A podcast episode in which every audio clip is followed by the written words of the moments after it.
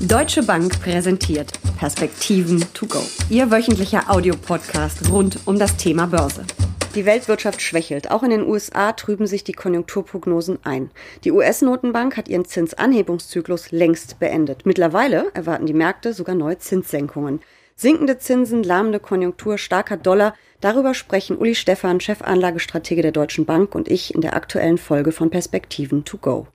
Der S&P ist nach einem Rücksetzer zu Beginn des Jahres ja wirklich wieder auf Rekordkurs. Das ist wirklich erstaunlich. Verlassen sich die Investoren da wirklich zu sehr auf die FED? Also der S&P ist am Jahresanfang eigentlich nicht zurückgesetzt. Das war dann im Mai mal, als mhm. diese ähm, als diese Handelsdiskussionen aufkamen. Am, ähm, am Jahresanfang hat ja Paul schon die erste mhm. Kehrtwende gemacht und hat äh, ja gesagt, naja, was wir da im Dezember gemacht haben, das war alles noch richtig, aber mal gucken, ob wir denn die Zinsen weiter anheben. Dann hat er im Frühjahr gesagt, ja, wir werden wohl den Zinsanhebungszyklus beenden und äh, die Bilanz auch auf einem höheren Niveau halten. Und mittlerweile gibt's die ersten Notenbanker, also Paul noch nicht offiziell, aber die ersten Notenbanker, die ähm, in Amerika von Zinssenkungen sprechen. Der Markt preist das Thema sehr aggressiv ein. Ähm, ich bin auch ein wenig überrascht. Also selbst für ähm, jetzt den Juni werden schon mit knapp über 20 Prozent eine Zinssenkung eingepreist. Da bin ich mir nicht sicher, ob die kommt. Ich glaube, im Moment ist es noch etwas früh. Die Fed wird voraussichtlich noch ein paar mehr Datenpunkte abwarten und sie wird voraussichtlich auch mal gucken, was denn in Osaka Ende des Monats bei diesen Handelsstreitigkeiten äh, rauskommt. Da treffen sich die G20-Regierungschefs. Die G20-Regierungschefs äh, treffen sich. Trump hat ja äh, gesagt, also hier er erwartet in jedem Falle, dass äh, er mit dem chinesischen Regierungschef zusammen äh, trifft, Xi Jinping. Ob das tatsächlich äh, geschieht, ist noch nicht bestätigt. Ich habe am Wochenende sogar gelesen, dass Regierungsvertreter beider Seiten gesagt haben, groß vorbereitet wird da kein Treffen bisher? Also entweder passiert viel hinter den Kulissen, das äh, hat aber bisher, also das würde mich fast überraschen, weil bisher all diese Dinge immer mit großer Kommentierung stattgefunden mhm. haben, äh, vor allen Dingen amerikanischerseits. Ähm, man hört im Moment nichts, äh, sondern eher Drohungen von amerikanischer Seite, sprich dem Präsidenten Donald Trump, äh, sollte sich Xi Jinping nicht zu einem Treffen bereit erklären, dann würde man also unmittelbar die Zölle weiter anheben. Also es könnte sein, dass die Fed das äh, alles äh, abwartet, äh, vor allen Dingen, weil das letzte Beige Book, das ist ja immer der Bericht, der die nächste Fed-Sitzung vorbereiten soll, der sprach immer noch von einem äh, ganz vernünftigen Wachstum in den Vereinigten Staaten. Also ich könnte mir vorstellen, dass der Markt hier für den Juni zu viel erwartet. Äh, dann im laufenden Jahr geht der Markt aber im Moment auf äh, oder mit einer Wahrscheinlichkeit von praktisch 100 Prozent auf eine Zinssenkung und preist sogar drei Stück mhm. ein noch bis Jahresende. Wie viele würdest du ähm, erwarten? Wie viele Zins? Also drei wäre schon aggressiv. Es wird wahrscheinlich datenabhängig sein, aber dass die Fed hier nochmal rauskommt aus der Nummer und gar nichts macht, glaube ich nicht. Also ein, zwei halte ich für sehr wahrscheinlich. Möglicherweise werden es dann tatsächlich drei werden wenn die Daten äh, nicht gut sind. Die, wie gesagt, ersten Notenbanker haben auch schon gesagt, äh, dass die Fed wohl einen Fehler gemacht hat, im Dezember letzten Jahres mhm. nochmal die Zinsen an, anzuheben. So, der Markt feiert das, obwohl sich die Fundamentaldaten weiter verschlechtern. Du hast ja schon angesprochen, die Wachstumsprognosen gehen runter für die Welt, äh, für die einzelnen großen Blöcke, aber natürlich eben auch für die USA. Und wie stark schwächeln die USA? Ja, wir rechnen damit, dass die USA in diesem Jahr sogar unter die 2% rutschen können, was sehr bemerkenswert ist, weil das erste Quartal ja noch so besonders gut war. Aber äh, viele Indikatoren deuten darauf hin, dass es doch jetzt im zweiten äh, deutlich schlechter werden sollte. Also unter die 2 rutschen könnte. Äh, wir haben aber sogar dann mit den Fettzinssenkungen die Prognosen für 2020 wieder raufgenommen. Also wir sehen nach wie vor keine Rezession, um das auch ganz deutlich zu sagen. Die Fett hält dagegen und mal gucken, wie sehr sie es denn dann ausbalanciert kriegt. Und nochmal, die Märkte feiern das im Moment und äh, vielleicht ein bisschen zu sehr. Mhm. Im Gegensatz zu anderen Währungshütern hat ja überhaupt äh, die FED die Möglichkeit, die Zinsen wirklich zu senken, weil sie sie eben ja im vergangenen Jahr ähm, schon stark erhöht haben. Und das sehen wir anders. Okay. Also äh, wir rechnen damit, dass auch die Europäische Zentralbank nochmal äh, einen Schritt machen wird bei den Einlagesätzen nach unten. Noch wir, weiter runter. Noch weiter runter. Wir rechnen auch damit, dass die Schweizer Notenbank, die äh, bisher auch eher gesagt hat, dass sie die Zinsen anheben würde, möglicherweise auch nochmal nach unten gehen wird. Da sind wir also dann noch weiter im mhm. negativen mhm. Bereich der Einlagesätze. Also die Fantasie der Notenbanker ist offensichtlich noch nicht zu Ende und man will reagieren auf diese doch schwächere Konjunkturerwartung und die Indikatoren, die wir hier sehen. Und man hat die Möglichkeit, also das darf man einfach nicht vergessen, die Inflation ist niedrig. Äh, wir liegen äh, praktisch überall unter den zwei Prozent, äh, auch in den Vereinigten Staaten. Und insofern gibt es auch keinen Grund für die Notenbank, jetzt eine ausgesprochen restriktive Geldpolitik zu fahren. Das heißt, die Politik des billigen Geldes wird in den nächsten Jahren, Jahrzehnten nicht enden? Es sieht im Moment so aus, als ob das, was wir zum Jahreswechsel als Normalisierung beschrieben haben, also dass die Zinsen so ganz langsam wieder äh, steigen, dass wir ganz vorsichtig wieder mal über, über mhm. positive äh, Renditen äh, sprechen können dass das also zumindest jetzt mal auf absehbare Zeit äh, verschoben ist und dann wird man eben sehen, wie all diese Dinge um Handelsstreit äh, wirklich wirken auf die Wertschöpfungsketten, auf das Wachstum und äh, wann wir denn dann möglicherweise wieder mal über andere Themen nämlich sprich äh, steigende Zinsen reden. Im Moment scheint mir das äh, wirklich auf absehbare Zeit vom Tisch zu sein. Das heißt aber auch im Umkehrschluss, dass ja so eine gewisse Gefahr von Blasenbildung äh, weiterhin besteht, beziehungsweise das noch weiter befördert wird, gerade am Anleihemarkt. Das kann gut sein, ja, dass die Zinsen da äh, noch weiter fallen, die Kurse eben weiter steigen. Halte ich nicht für ausgeschlossen, äh, sondern ist dann ja sogar wahrscheinlich. Das ist gewollt von den Notenbanken, um eben noch mehr Anreize zu setzen für Konsum,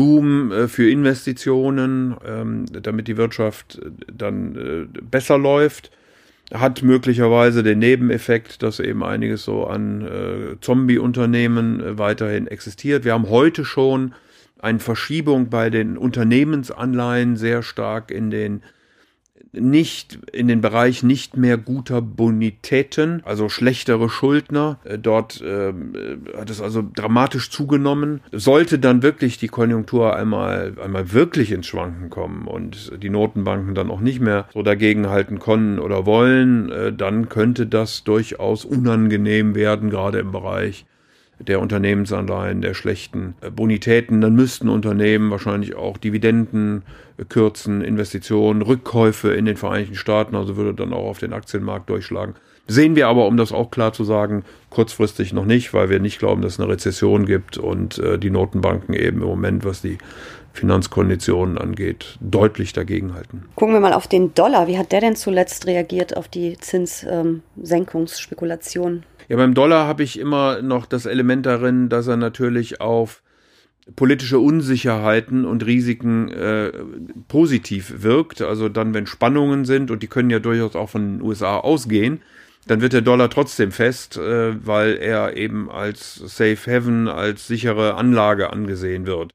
Vielleicht nicht unbedingt von Europäern, aber eben von vielen anderen Teilen der Welt. Und Insofern könnte und hat der Dollar sicherlich in den letzten Wochen auch von diesen Handelsstreitigkeiten und ähnlichen Dingen eher profitiert. Aber das belastet man, man natürlich muss, die man, Wettbewerbsfähigkeit der Unternehmen in den USA. Ja, man muss mal gucken, wie das weitergeht. Das langfristige Schuldenproblem plus jetzt die Zinssenkung äh, bei der Fed sollten eigentlich dazu führen, dass der Dollar dann etwas schwächer werden, äh, werden würde. Aber das ist nochmal jetzt eben so eine Frage, was passiert da auch in Osaka mhm. beim G20 äh, der Staats- und Regierungschefs und äh, wie geht denn dieser Handelsstreit weiter und wird er wirklich eskalieren?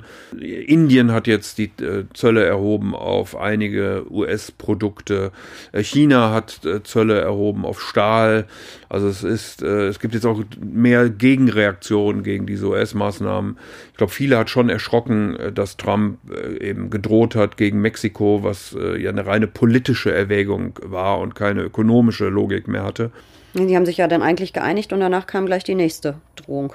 Ja, also äh, wie gesagt, was, was glaube ich viele Investoren jetzt nochmal zusätzlich äh, ja, berücksichtigen müssen, ist eben, dass es nicht nur ökonomische Erwägungen gibt, äh, dann Zölle einzuführen, weil man die Produktion im eigenen Land schützen oder auch stärken will, wenn man Produktionsstätten wieder anziehen möchte, sondern weil man es aus rein politischen Erwägungen macht, hier eben die Migration äh, als Ziel und äh, damit äh, natürlich Vorhersagen einfach unglaublich schwierig wird, wo wir ja wissen, dass der amerikanische Präsident äh, mal in die eine und mal in die andere Richtung twittert ähm, und man dann vom einen oder anderen äh, Tweet auch mal überrascht werden kann. Wenn die Zinssenkungen jetzt kommen, entweder diesen Monat schon, was wir eigentlich nicht erwarten, sondern eben erst vielleicht im September mit der Sitzung.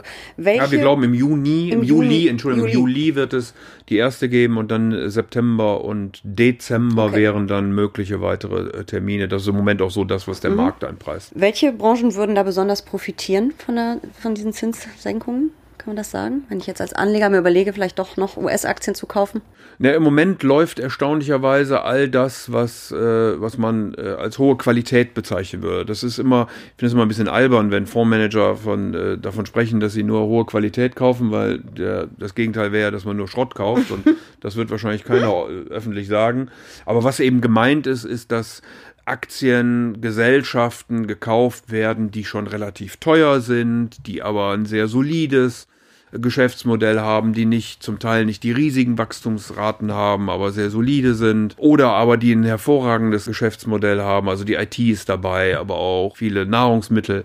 Hersteller, also äh, da solide Sachen, die da äh, und die heute auch nicht billig sind, die laufen weiter. Äh, viele Sachen, die, die preiswert sind, Zykliker, werden einfach links liegen gelassen, laufen auch nicht. All das, was Value ist, läuft im Moment nicht. Hatte irgendwo sogar gelesen, im Moment wäre der schlechteste Zeitpunkt, um eine Warren Buffett-Strategie zu fahren. Vielleicht ist das nach vorne gesehen sogar mal ein Thema, was wir besprechen sollten, denn meistens, wenn sowas öffentlich in der Zeitung steht, dann wird es spätestens Zeit, sich mit diesen Themen zu beschäftigen. Wird gemacht. Das läuft im Moment nicht so gut, sondern es läuft eher einfach das weiter, was im Moment insgesamt auch schon die letzten Monate gelaufen ist. Und, äh, und das sind die Sachen, die, die, die teuer sind, die wir haben nach wie vor Outflows aus Aktien, also es ist nicht so, dass das Publikum den Performance-Zahlen hinterherläuft, was ein gutes Zeichen ist.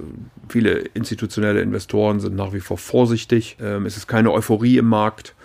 Und äh, wie gesagt, mit den Erwartungen um die FED und wenn die FED wirklich liefert, glaube ich, dass sogar unter Schwankungen der Markt in den nächsten Monaten äh, noch zulegen kann. Wir haben wahrscheinlich die beste Performance für dieses Jahr gesehen, aber wenn das erreicht wird und erfüllt wird, irgendwohin muss das Geld und dann wird es wahrscheinlich weiterhin in die Finanzmärkte laufen. Würdest du US-Aktien den europäischen Papieren gegenüber äh, übergewichten, bevorzugen im Augenblick?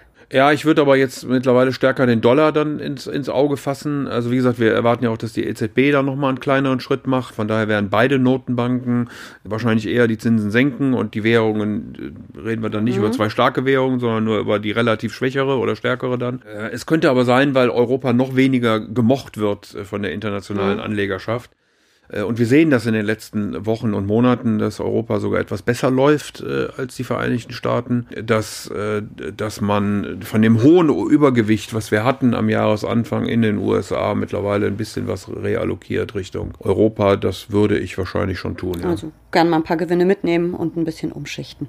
So ist es. Vielen Dank für diese Perspektiven to go. Sehr gern.